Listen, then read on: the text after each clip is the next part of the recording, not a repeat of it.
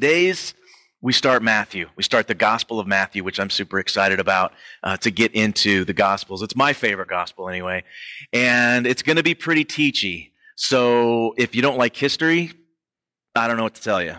The Bible is history, okay? Uh, I heard some pastors call it uh, his story.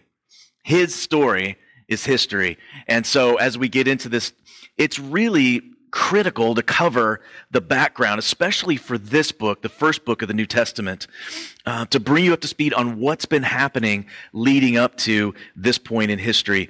Uh, Matthew doesn't give us that. He starts right off with the genealogy. So it's interesting because he doesn't even give us any information about himself other than the fact that he's a tax collector.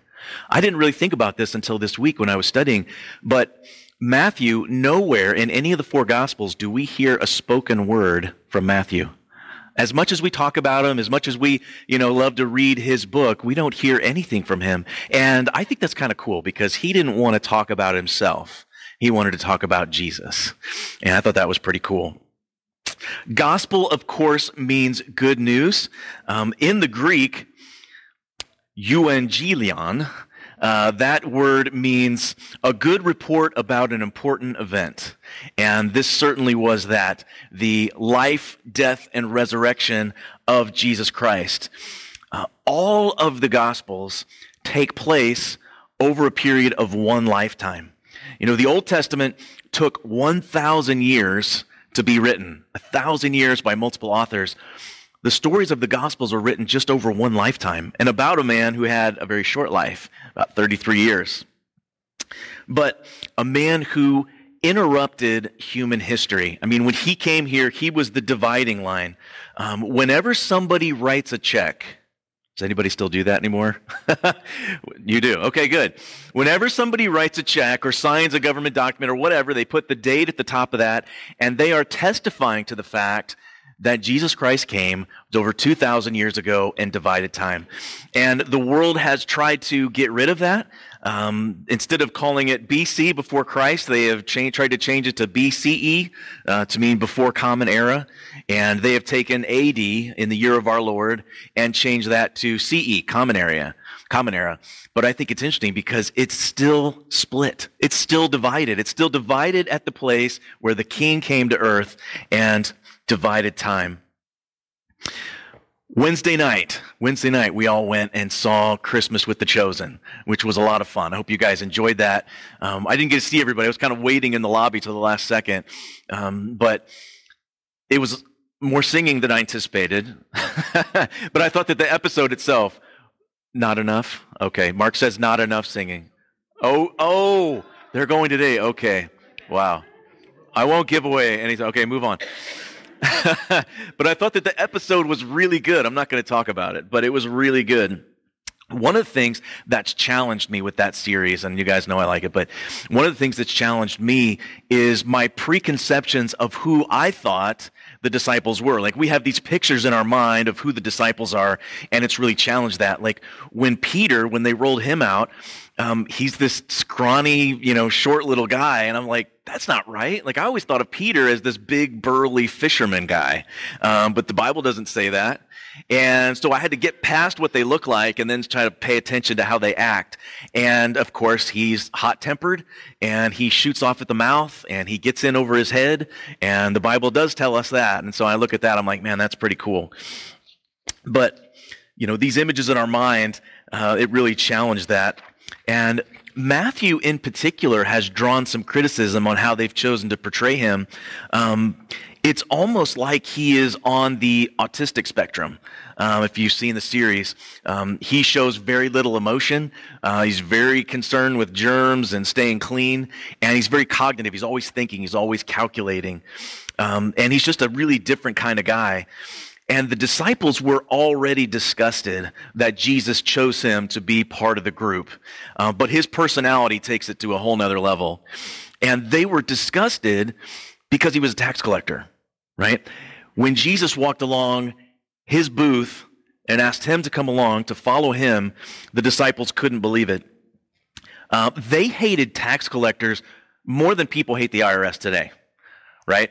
Like, people don't like the IRS. I think it was um, interesting because you know, good news is coming from a tax collector. I think we'd all like to hear some good news from the IRS today instead of bad news. But they hated tax collectors. Um, in the in the scriptures, they often pair sinners and tax collectors together. Like they would say he ate with sinners and tax collectors. Like that's how little they thought of tax collectors that they paired those two together. The only people that would hang out with them were other sinners and tax collectors and prostitutes.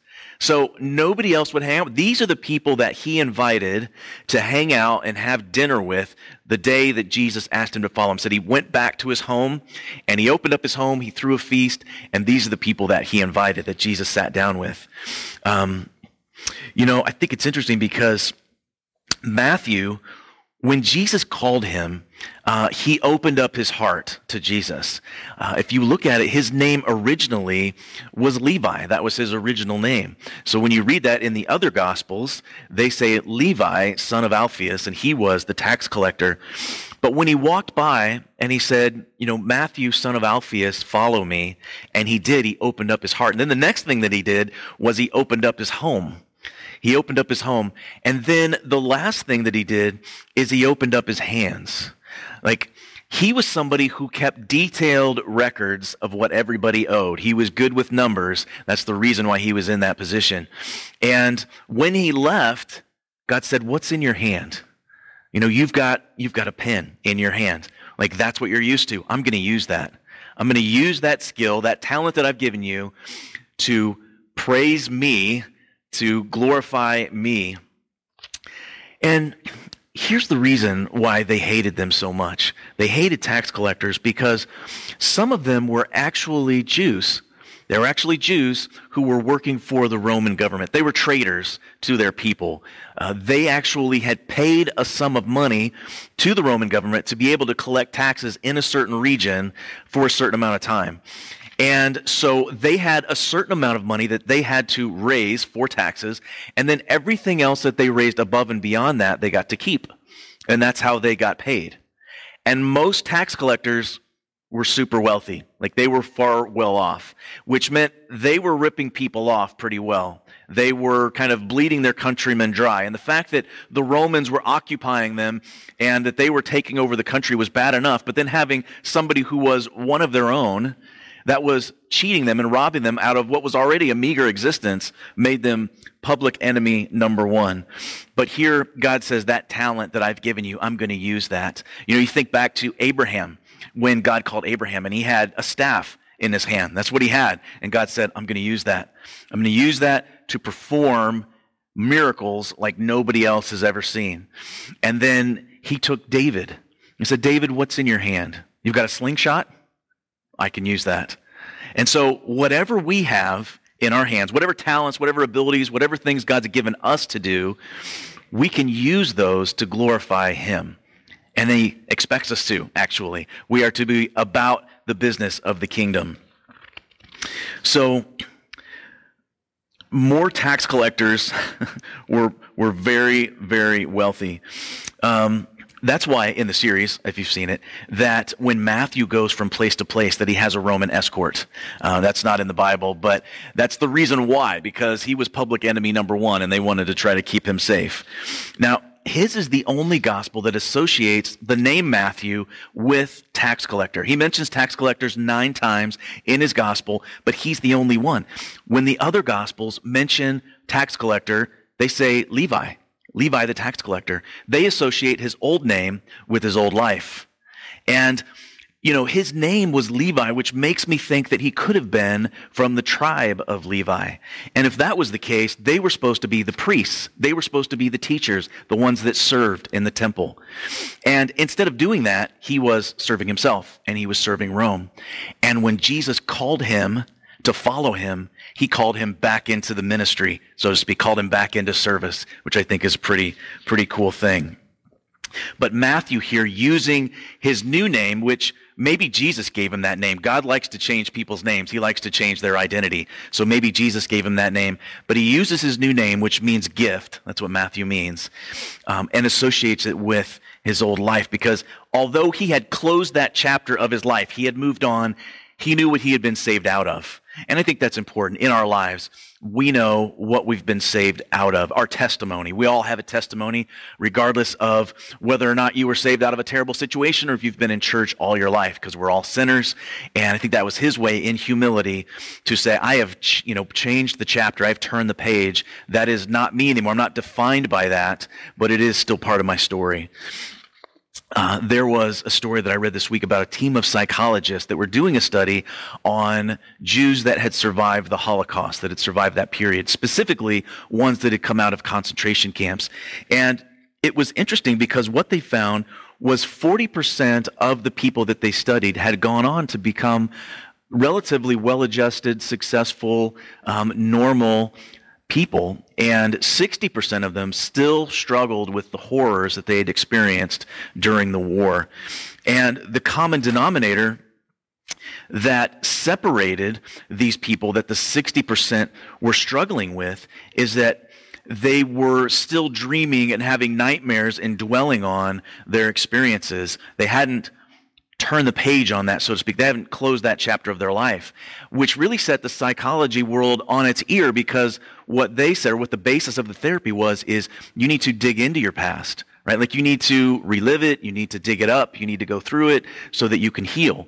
And instead, it was the ones that had said, you know what, that chapter of my life is done. Um, I that's not what defines me. I'm moving on. And Matthew did just that. He closed that chapter of his life. He was not defined by being a tax collector anymore. He was a follower of Jesus, and he had left the old life behind. Uh, no more bookkeeping. But instead, in Jesus, um, in season two, what Jesus does is he invites him to become a record keeper of the things that's happening, the things that he's doing. And I just thought it was really neat when he is rehearsing his Sermon on the Mount, which people had all kinds of, you know, problems with that. But as he is rehearsing, he has Matthew write this down. He sent out all the other disciples as messengers to tell people to come to this event, and he has Matthew write it all down. Why does he do that? Again, that's not in the Bible, but that's the way they've chosen to portray him.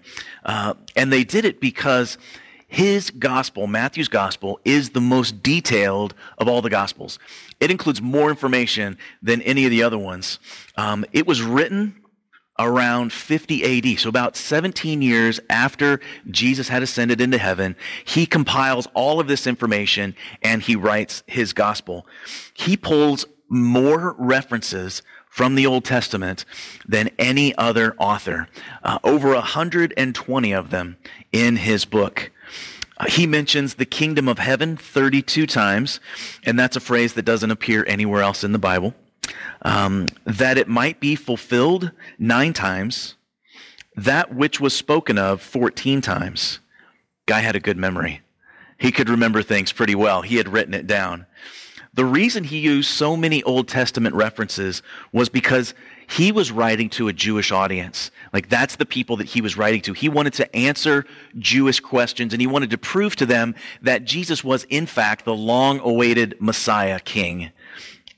It's just a little bit different. Since his goal was to show people that Jesus was the king, he traces his lineage, this genealogy that we're going to walk through, um, back through his adopted father, Joseph, all the way back to David, and then all the way back to Abraham.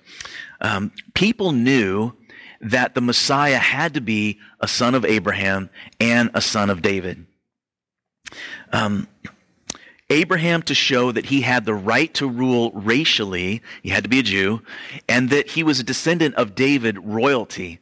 Uh, like royally, he had the right to rule, and racially, he had the right to rule. Uh, remember blind Bartimaeus when Jesus was walking through Jericho? And Blind Bartimaeus is sitting there begging on the side of the road, and he hears this commotion going by. And he asks people, like, what's happening? What's, what's going on? Why is this commotion? And somebody says, well, that Jesus of Nazareth guy's going by. And he shouts out to Jesus, he shouts out, Son of David, have mercy on me. And he keeps saying it, Son of David. And they tell him, they're like, shut up. Like, leave the guy alone. Shut up. He's not coming over here. And he keeps yelling out even louder, Son of David, have mercy on me. And that's what stopped Jesus in his tracks. when he said son of David, because that phrase wasn't thrown around loosely. Like when you said that phrase, son of David, people knew what you were talking about. You were talking about the Messiah. And that was his way of saying, I believe that you are the Messiah King, the one who is to come. So why does he start off with the genealogy? Being able to trace your ancestry back then was a big deal. Uh, my sister had has done one of those like I don't know was it 23andMe or Ancestry.com things where you swab your mouth and you send it in and they tell you all about your ancestors. Um, I can tell you, our family's white and we have brown hair and we have blue eyes. We're from Western Europe. Okay, big surprise. She got it. She's like, check it out. I'm like, yeah, I could have told you that all along. That's where we're from. But knowing your family line was important. Remember when we went through the book of Ruth, we talked about how land was supposed to stay in the family. Like your inheritance was supposed to stay with you. But if it fell out, then you could have a kinsman redeemer, somebody in your family come along and buy that land back. And when Boaz came in, he had to prove that he was part of the family before he could buy that land back. Here's how important it was when the people of Judah were coming back from Babylon, the priests that were there, they went back into the temple and they grabbed the records that they could find, the surviving records, and they were trying to, as people were coming back, mark their name off the list to, you know, count the people that made it back. And there were some that came in that said, we're Levites. Like, we're from the tribe of Levi. We should get to serve in the temple. Like, we're ready to serve and they couldn't find their name on the registry. Like it couldn't be verified, couldn't be authenticated. And so they were disqualified. They couldn't serve. They may have been, but they couldn't prove their lineage. That's how important it was. They had to be able to trace their family line all the way back to Aaron. So fast forward to 70 AD when the Romans burned the temple, they destroyed the temple, they burned and destroyed all of the ancestral records that were kept in there. They were all destroyed. So from that point on, no Jew would be able to tell for certain that they had a right, a claim to the throne. None of them could do that because they're not able at that point either to trace back the tribe that they're from, much less their lineage that would have gone back to David. There's only one Jew that is able to trace back his lineage all the way back to David, and it's Jesus because it is perfectly preserved in this gospel. I think that's pretty, uh, pretty awesome, not a coincidence. I read this week that the new is in the old contained, and the old is in the new explained.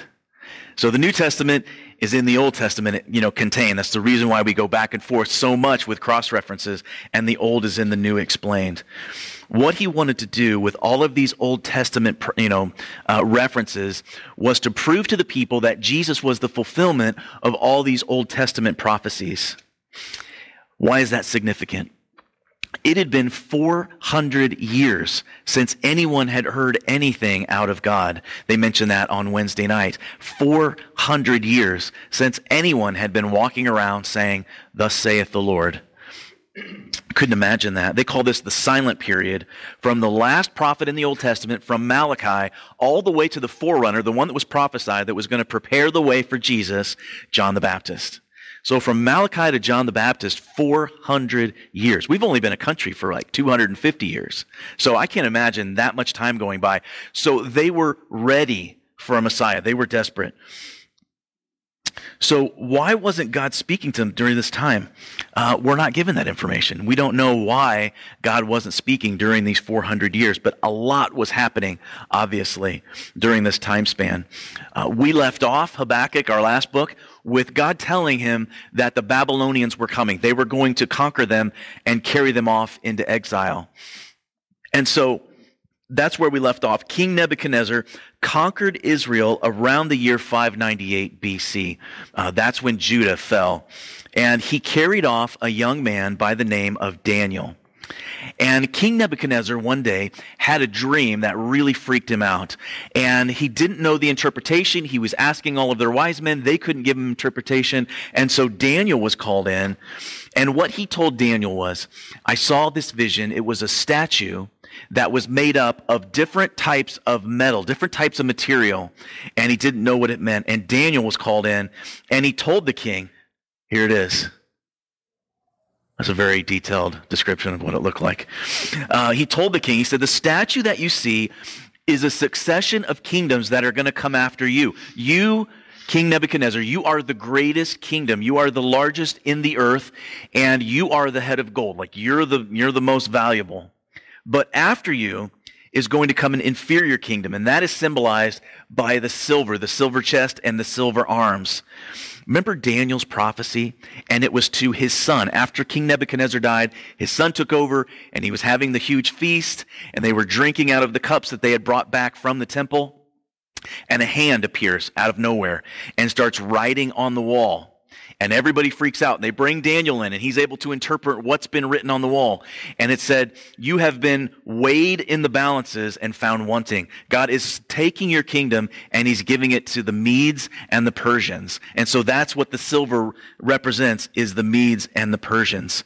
Um, so they took over Babylon in 539 BC and Judah was still in captivity. But when they had been there 70 years, 70 years total, they were allowed to go back to their homeland. Super cool story. Don't have time to go into it today. Um, but the next kingdom that came along was symbolized by bronze in that midsection was symbolized by bronze. And that was the Greek Empire. Philip of Macedon or Philip of Macedonia was able to rally all of the people in that side of the world with Greece and Macedonia, and he became this big empire that was growing in the west. Um, and they were kind of the rival empire to the Medes and Persians in the east, and they were battling and warring. And King Philip was eventually victorious, and he had a son by the name of Alexander. Great kid. Alexander the Great. And as he was growing up, his dad recognized that he was more into books than he was the backyard. Like he was more of a student than anything else. And so his dad got him a tutor, uh, a guy, some guy by the name of Aristotle. And not a bad tutor to have if you're into education. So he was tutored by Aristotle, but at the age of 19 in 336 BC, Alexander's dad, Philip, was assassinated. He was killed. So at age 19, Alexander takes over this expanding empire, and his anger over his dad's assassination turned into a rage, and he fulfills Daniel's prophet, prophecy by ruling the entire world. Daniel said, he said, this one will rule over all the earth. And in just 10 years, Alexander the Great conquered the whole known world. Pretty incredible. And so at age 29, here he is sitting on top of this empire and he's depressed. And he cries out weeping. He said, Are there no more worlds for me to conquer? And so he falls into depression. And about the age 32 or 33, he falls into a drunken stupor and he dies. Now, there's lots of theories on how he died, but uh, he was either killed or he died uh, around that age. And he split his kingdom up between four generals. Now, because the kingdom was split up between his four generals, there was all kinds of fighting, specifically between the kings in the north and the kings down in the south around Egypt. And who was caught in the middle? Israel. Right? Israel was caught in the middle of all of this fighting and they were trampled mercilessly. Um, and then they were conquered once again in 167 BC by a Syrian king by the name of Antiochus Epiphanes. And we don't have time to go into how bad this guy was. He was a vile character. And one of the things that he did, um, well, first of all, he set himself up as a god. That's what Epiphanes means. He named himself that. And he said that he was God in human form. And he worshiped the Greek gods. And one of the worst things that he did is he took a statue of the Greek god Olympus and he set it up in the Holy of Holies. So remove that, put Olympus there, and then he went out to the altar in the courtyard there at the temple, and he sacrificed a pig on the altar. Now, pig was the most unclean animal that there was to the Jews, and he sacrificed it on the altar, desecrated it, and then he took that pig into the temple and proceeded to smear blood all over the temple and desecrate that. That was the worst thing that he did. So, um, then in 165 BC, a group of priests decided they had had enough. They weren't going to worship Zeus. They weren't going to take it anymore. And so they made up this incredible song. No. What they did is they started this guerrilla campaign that was headed up by a guy named Judas Maccabeus. So the Maccabeans, the Maccabean revolt started and they were able to push the Syrians out of Jerusalem and then they were able to start worship of Yahweh again. They cleansed the altar, they cleansed the temple, and so the story goes, they had only found one container of the ritual oil that was used for lighting the lamp in the temple. They only found one that hadn't been profaned. And so the story goes that they filled the lamp. There was only enough to last one day, but it lasted for eight days. And that's where Hanukkah comes from, is those eight days, the Festival of Lights, which ends tomorrow. So that's where Hanukkah came from. And then the fourth kingdom to take over on the statue was in 63 BC that was symbolized by the legs of iron. That's okay. Symbolized by the legs of iron. Now, they weren't the largest kingdom, but they were the strongest militarily, and this was the Roman Empire. So they took over about 63 BC, and this brought us up to modern day. This is what was happening to the time of Jesus. So that's what went on during the silent period in Israel's history.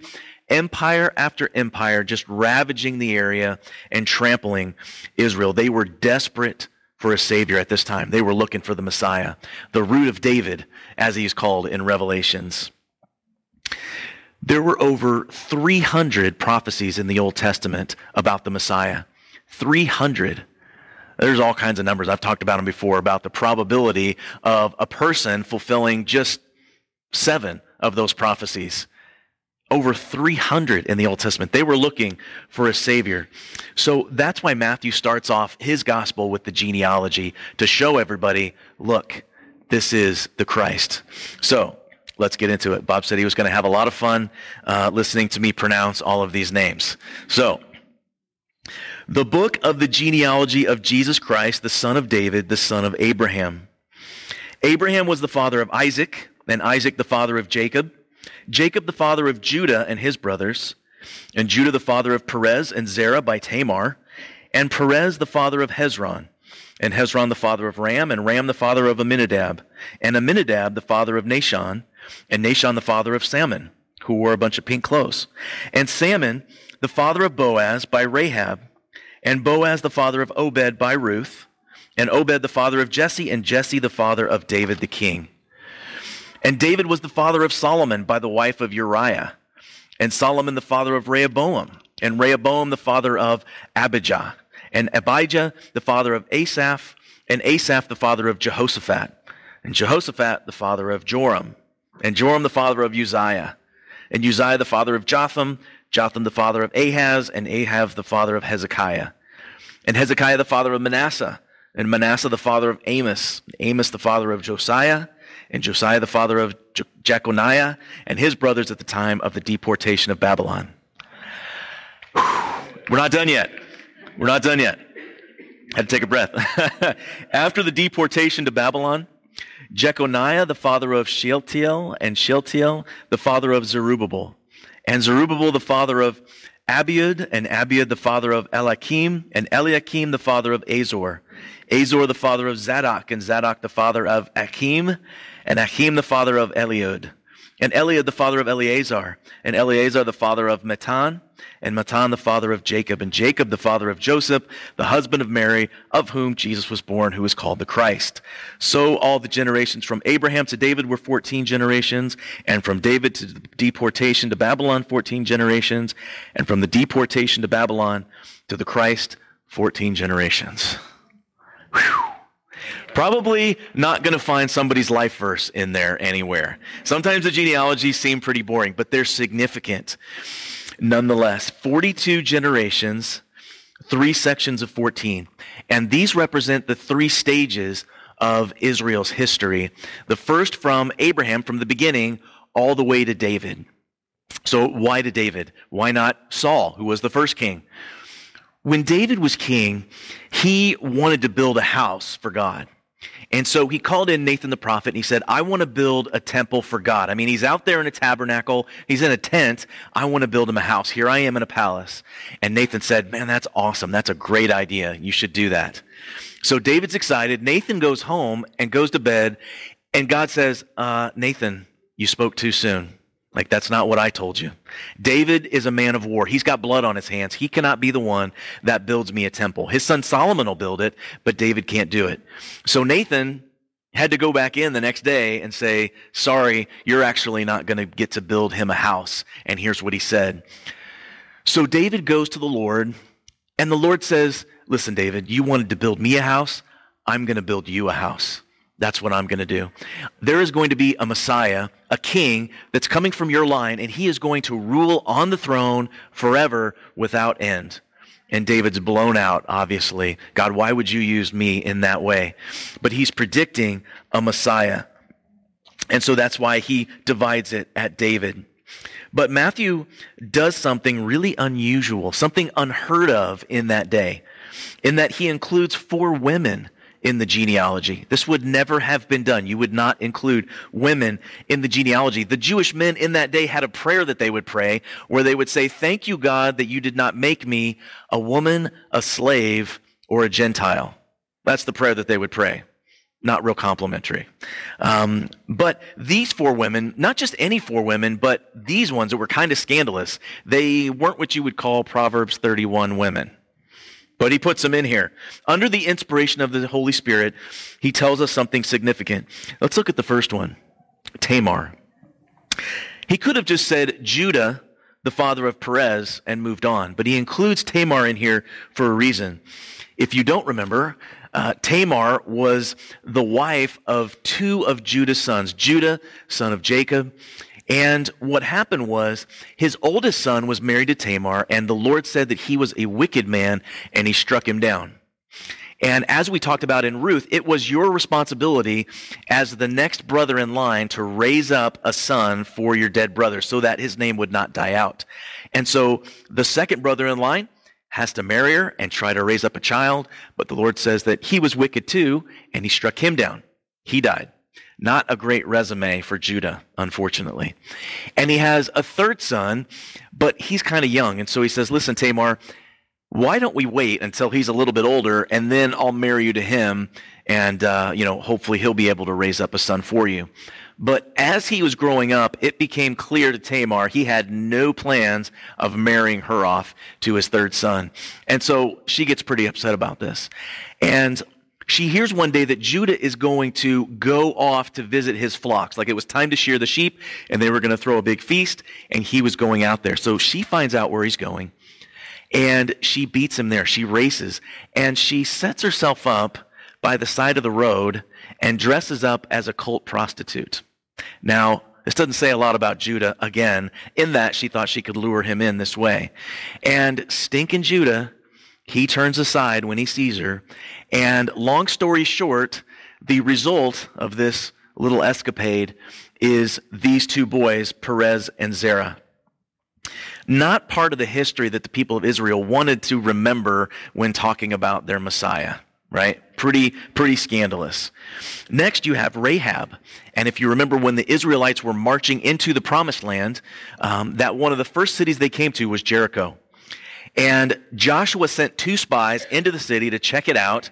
And somehow, when they're there, they get found out. They get pegged as spies. And so they're being chased, they're being hunted down inside the city, and they end up at the door of Rahab. And Rahab is a prostitute. I don't know why they were there, only God knows, but they were there and they start talking to Rahab and she says, I've heard of you guys. Like everybody knows the story of how God brought you guys out of Egypt. Your God is the real God. Like he's the true God. I believe that. And as the soldiers were looking for these two men, uh, she hides them in her place. And after she saved her house was located on the outer wall of the city. And so she lets them down out the window to the ground so they can escape. But she says, when you come in, when you take over this city, when God gives you, gives us into your hand, save us, save me and our family. And because she put her trust in God and in their people, uh, in his people, sorry, um, God saved them. Uh, they were brought out when the walls fell, when everything was destroyed. God saved them. And she ends up marrying this Salmon character, and they have a son named Boaz. You guys remember Boaz uh, in the book of Ruth. And Boaz um, we have a third woman now to enter the history as he marries Ruth. Now, nothing wrong with Ruth, except that she was a Gentile. And not just any Gentile, but a Moabite Gentile. And the Jews hated the Moabites. They hated Gentiles, they also hated Moabites. And so the fact that a Moabite Gentile is part of the lineage of their Messiah raised some eyebrows. So she's in there. And then, of course, we come to the most famous descendant, which is King David. That's their number one king. And King David, right? A man after God's own heart, except for the fact that he was a liar and a murderer and an adulterer.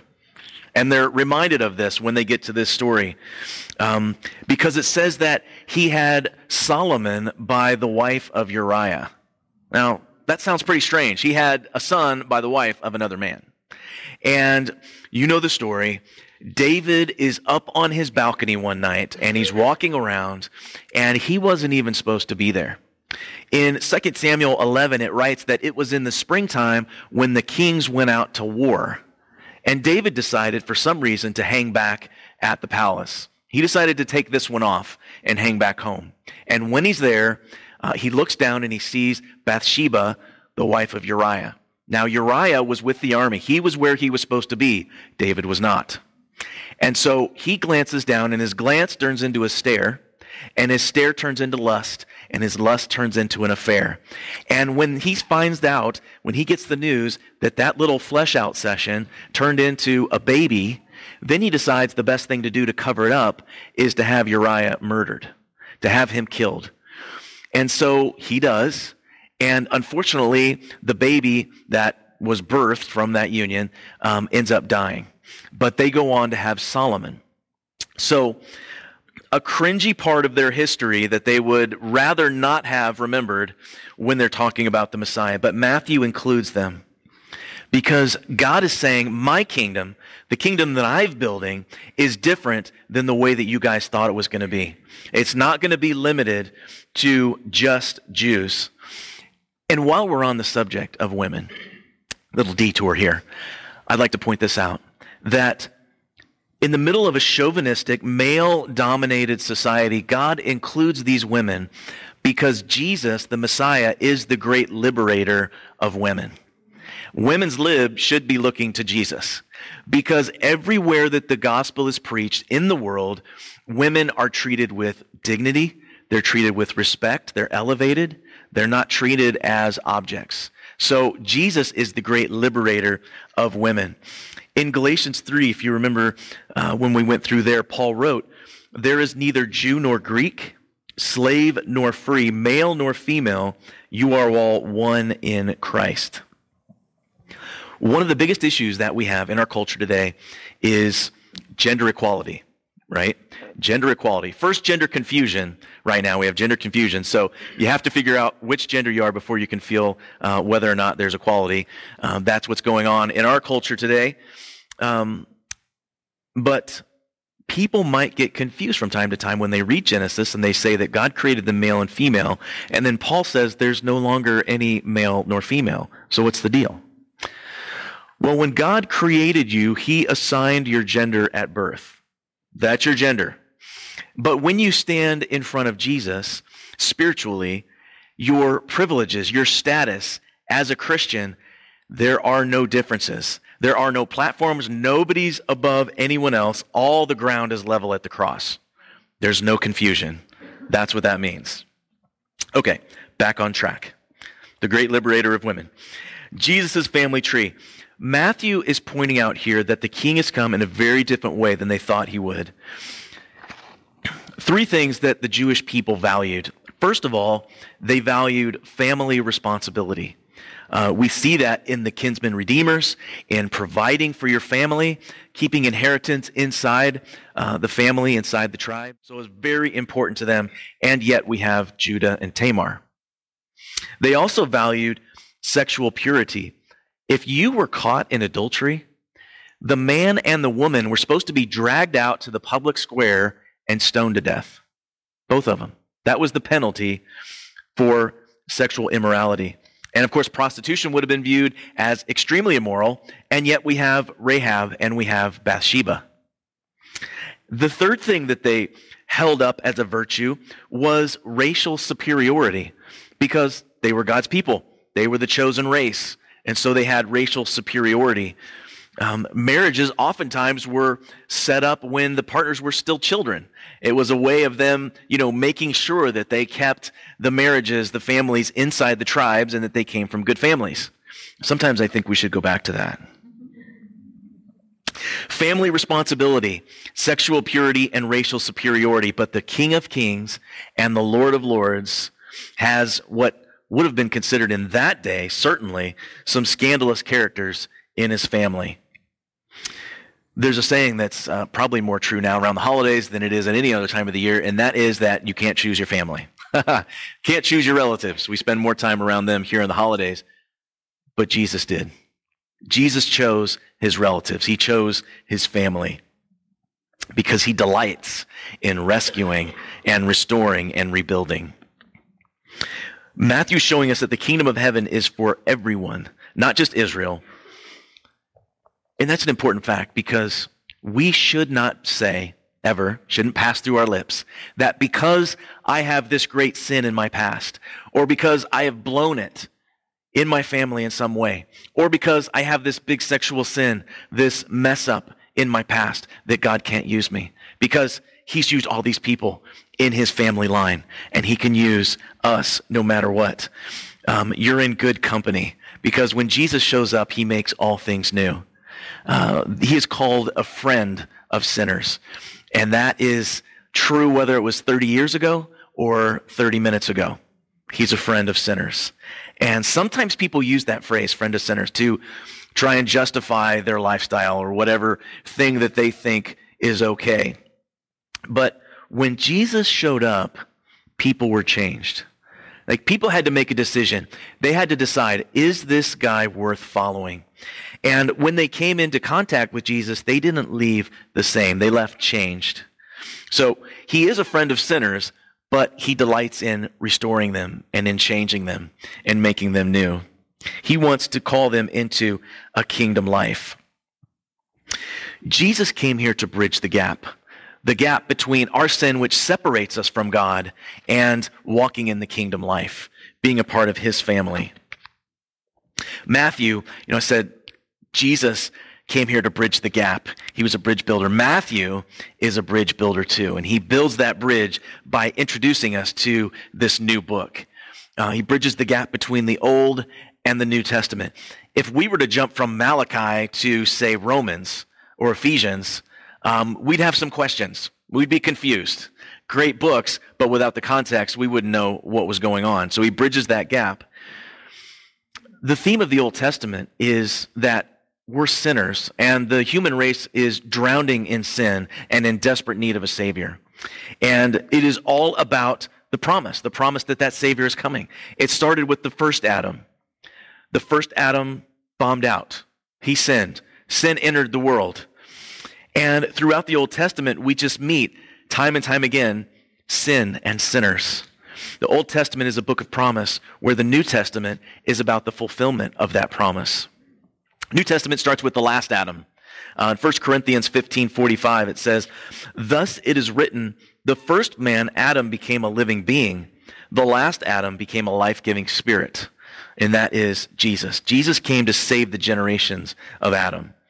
And we make a choice to let him rule and reign over our hearts.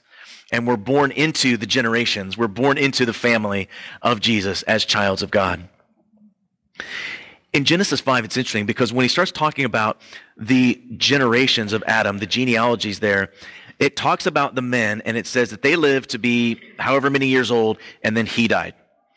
And then the next one lived and then he died and he died and he died. It's kind of depressing. it's a lot of death. But when you look at this genealogy, Jesus' genealogy, it's, and then he fathered and then he fathered. It's a story of life. He's a life giving spirit. Because the first part of Romans 6:23 tells us that the wages of sin is death. Those are the wages. That's the Old Testament. But the New Testament is the second part of Romans 6:23. But the free gift of God is eternal life in Jesus Christ, our Lord. That's the New Testament fulfillment of the promise. So not only does Matthew introduce us to a new book, but in his biography, he introduces us to a new king. I talked earlier about the writing to a Jewish audience um, to answer the Jewish questions and to prove that he was the rightful king. That phrase, kingdom of heaven, that is only mentioned in his gospel 32 times, um, royalty was his lineage. If you were going to be a king, you had to prove your lineage if you were going to sit on the throne. Compared to the other gospels, Mark's gospel was written to the Romans. Uh, his is a relatively short, fast paced gospel. Uh, it was written for people like us, people with short attention spans. Uh, he uses words like immediately. Immediately he went and did this, or immediately he got up and did that. And so it is a gospel that was written to people portraying Jesus as the servant. And that's something that the Romans could appreciate was a servant because they served the emperor, right? John's gospel was written to prove Jesus' deity. Uh, was written to the entire world. John's gospel was. And he was written, it was written to show that he was the son of God. That's why for new believers at least, they are pointed so often to the book of John. You know, his intimate relationship with Jesus comes out in his gospel because it's a very intimate gospel. He was part of the inner circle. I always love it that John calls himself the disciple that Jesus loved uh, in his in his book. I just think that's great. Uh, Luke I'm excited that they left off that. Well, I shouldn't say that. Never mind. we still have some that are yet to watch this. Okay, I'm not going to spoil it. Luke, the doctor, writes uh, his gospel to a Greek audience. And Luke, as a doctor, wanted to stress Jesus' humanity. Um, not surprising that a doctor would want to talk about his genealogy. And Luke is the only other book that talks about that, and he traces Jesus' genealogy through Mary. So Matthew goes through Joseph, and in Luke goes through Mary to talk about his earthly lineage, and he traces it all the way back to Adam. So, unlike Matthew, uh, he traces it back through Mary. So, when you take all four gospels together, when you look at all four of them together, you get a full picture, the full counsel of who Jesus is. So not only did he introduce a new book and a new king, but lastly, he introduces a new people. And that's you and me, the church. He introduces the church. The Greek word is ekklesia, and it's only listed here in Matthew's gospel, and it's listed twice. Literally, ekklesia means the called out ones, the ones who have been called out. God's chosen people weren't just the Jews anymore, they included Gentiles. All of those that put their faith in Jesus, in his, in his son, are in the family. Jewish people hated Gentiles more than they did tax collectors. Um, but Matthew's gospel gives us multiple accounts of Jesus and his workings, his dealings with the Gentiles. Um, we have the wise men. We're going to talk about the wise men in a couple weeks, and it is like one of my favorite parts of the Nativity. Uh, you have these Gentile, you know, magi, these wise men from another country that travel all the way to Bethlehem to honor the new king. And then you, you have, let's see, what's next? We have Jesus healing the servant of the Roman centurion. Uh, the Jewish people even said, they said, this guy is worthy to have you go do this because he helped us build our synagogue. And Jesus heals his servant. And then in Matthew 22, we have the parable of the wedding feast. And Jesus points this one directly at the Pharisees. And it's about a father who is throwing a feast for his son. And he sent out all the invitations and he tells his servants, he said, go tell everybody that the feast is ready. The marriage is about to begin. And they come back and they said, no one's coming. And he says, no, no, no, go tell them the feast is ready. Like this is a big deal. And still nobody comes. And he's referring to the Jewish people. And he's, and then the father says, go out into the highways and the hedges. Um, that's where that song came from, that old song, The Highways and the Hedges. Bring whoever you can. And they start grabbing people people that are not Jews, the Gentiles, and bring them in and seat them at the feast. They will be the ones that get to participate. And that's what he was using. And then, of course, when Jesus addressed his disciples and he told them to go into all the world and preach the gospel, all the world. Uh, when new believers read the book of Matthew, it was crystal clear that the kingdom of heaven was here now, and it was comprised of both Jews and Gentiles. He wasn't just a king, he was the King of Kings. And, you know, I've wondered, his was the first gospel that was written, and it was written about 50 AD, as I mentioned. Why weren't these written sooner? It's because they went into all the world and preached the gospel. And I looked up this morning, I was like, what happened to Matthew? Right? And church history says that Matthew was martyred, he was speared in Ethiopia. He was preaching the gospel in Africa, and he questioned the morals of the king, and that got him speared to death. He died um, proclaiming the good news, the King of Kings. And if the team wants to come back up, they can. Uh, I read this story, it just kind of uh, touched me, but there was one day where King George V and Queen Mary, this would have been like in the early 1900s, they were out in the countryside taking a walk, and they came up on this cottage. And they wanted to take a break. They were kind of tired. So they knocked on the door, and this lady answered the door, and she kind of freaked out because she was like, It's the king and the queen. And she ran and she told her husband, She's like, William, the king and the queen are here. What should we do? And he said, Well, let them in, first of all.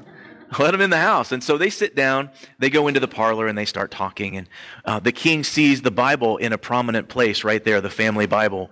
And he says, I'm happy to see that you have the good book. And William says, Well, Your Majesty, would you like to hear my conversion story? And the king says, Yeah, of course. And so he tells the story with great enthusiasm how he came to Christ. And Queen Mary was so touched by his story, she had tears in her eyes. And she turns to his wife and she says, Have you had, you know, a conversion story too? And she says, Yes. And so she shares her story. And at the end of it, they're so touched by this encounter, they stand up to leave. King George says, He says, You know, he says, We love him too.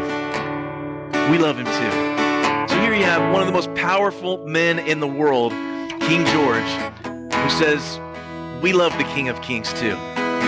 So, this book that we're going to jump into, we're going to get more into it next week. And it's kind of cool because it's the Christmas season. And this is what we're going to start off with, is the birth of Christ as we start off, uh, is all about the King of Kings, how the King has come, and the Messiah is here, and he's going to prove it to the Jewish nation through all of these Old Testament prophecies. It's going to be incredible. I'm happy to uh, to get into it. I'm excited. So that's what it's going to be about as we jump in next week.